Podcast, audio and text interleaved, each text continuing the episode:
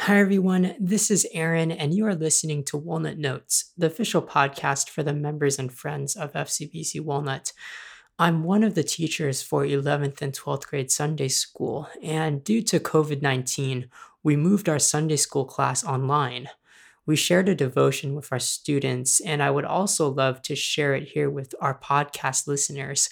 So, for this episode of the podcast, we're going to hear a devotion from Sunday school teacher Felicia Ancasa. And actually, if you're joining us via video, you're going to see Felicia appear on your screen as we saved a recording from our meeting. I'll put a link to the video in the show notes. Thanks for listening something that has been encouraging me and that I've been been being reminded of is just remembering who God is during this time. Um, I think sometimes our circumstances can, um, I guess, distract us away or even almost make us think that, you know, if, you know, we're going through hardship, does that mean God has changed? Does that mean God is less faithful or isn't as good as he was before? Um, and the fact is that that's not true and that he remains the same um, regardless of whatever circumstances we go through.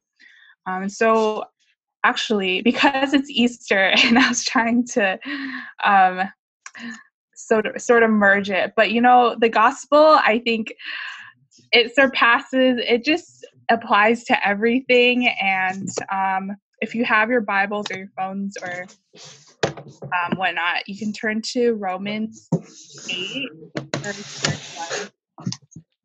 I'll just read it. Um, 8, 31 to 38. Um, what then shall we say to these things?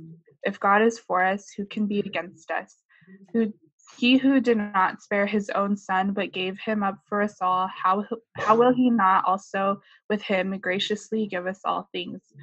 Who shall bring any charge against God's elect? It is God who justifies. Who is to condemn? Christ Jesus is the one who died. More than that, who was raised, who is at the right hand of God, who indeed is interceding for us. Who shall separate us from the love of Christ? Shall tribulation or distress or persecution or famine or nakedness or danger or sword, as it is written, For your sake we are being killed all the day long. We are regarded as sheep to be slaughtered. No, in all these things we are more than conquerors through him who loved us. For I'm sure that neither death nor life, nor angels nor rulers, nor things present nor things to come, nor powers, nor height, nor depth, nor anything else in all creation will be able to separate us from the love of God in Christ Jesus our Lord. Um, and so, from that passage, um, I think I just want us to remember the gospel, especially because today is Easter, but even just every day. Um, as I know, um, COVID is going to cause um, a few lasting impacts in our lives, and um, I think one thing we can remind ourselves every day is um, of what Christ did on the cross and the hope that we can have in Him because of that.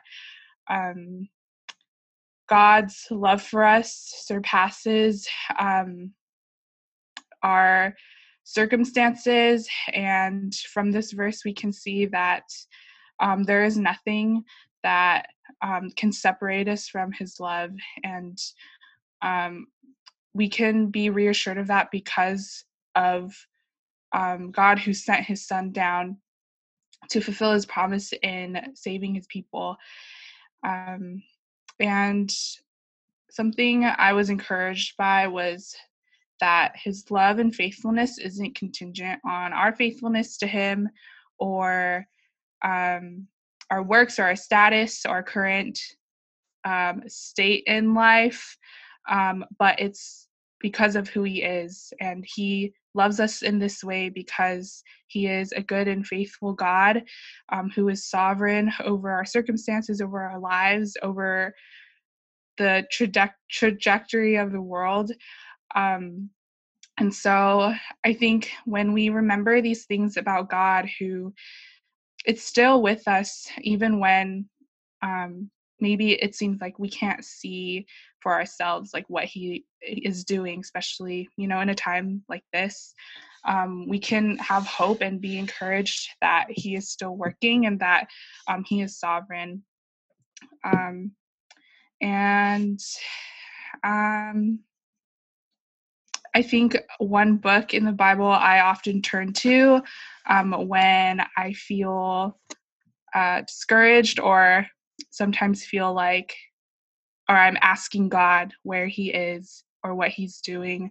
Um, I turn to the Psalms because sometimes um, the Psalms bring, uh, help us express um, our deepest emotions and feelings when we don't even have like words to express it or can verbally express them to God. And I think it does a good job in doing that. Um, and when you read through the Psalms, um, I think one thing that people usually notice is just that the psalmist is, uh, or it sounds like he's like complaining or just like crying out to God a lot and um, asking um, when God will bring justice or asking Him for comfort and all of that. Uh, but at the end of um, the at the end of like the chapters or the excerpts, um, he always recalls um, God's goodness and His faithfulness um, and His power to um, overcome evil. And so I think in a similar way, that kind of reflects what how we can respond to crisis or hardship um, because of what Christ did on the cross. Um, even if we are going through hardship, we can still rejoice in the fact that God is sovereign and He's good. Um, that Christ is Christ has saved us from our sins and has given us salvation. Um, um even when we go through hard times, um, and so yeah, I encourage you guys to um, just remember who God is, um, study his attributes, learn more about him, um, and recall um, the different characteristics that he has. Um, and I wanted to end with a hymn. I'm not going to start singing. It's just a hymn that you can look up on your own time. Um, I mean, like the lyrics. But and I'm sure you guys are pretty familiar with this too. It's called It Is Well With My Soul. And the writer of this hymn, his name's Horatio Spafford. And basically, um, he, uh, his four daughters and his wife um, were on a boat um, while he was quarantined in America for a certain amount of time. And that boat ended up colliding with another vessel, and that caused his four daughters to drown within. Um, it says that the boat drowned within 12 minutes, and his four daughters drowned and passed away, and his wife um, lived. Um, and he wrote this hymn in the midst of a lot of despair or feeling a lot of despair um, because of this tragedy. And um, if you do end up looking up this um, hymn, you can tell that, uh, or in this hymn, it includes um, just a bunch of different seasons of life of um, feelings of despair, feelings of joy, trials, grief, um, sin and redemption, and death. Um, and in the peak of it all, um, Horatio Spafford still rejoiced in the Lord because of um, what Christ did on the cross.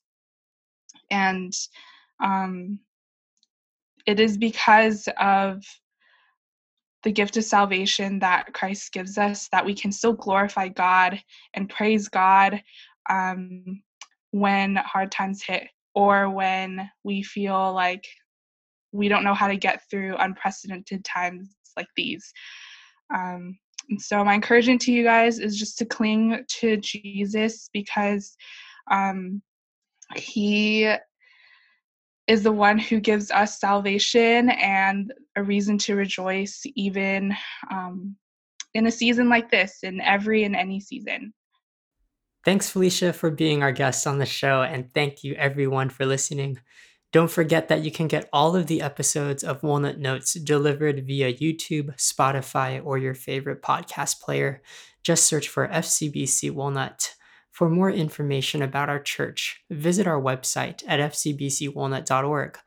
While we are meeting online due to COVID 19, there are still many opportunities to learn, grow, and serve at FCBC Walnut. So let us know how we can help you to get plugged in. I also want to encourage you to subscribe to Walnut Weekly, our social media email newsletter. We deliver fresh resources for free and provide peeks behind the scenes from the social media ministry of FCBC Walnut. Let our social media ministry serve you. Find the link in the show notes, but you can also find the link under the resources menu on our website at fcbcwalnut.org. Thanks. See you soon.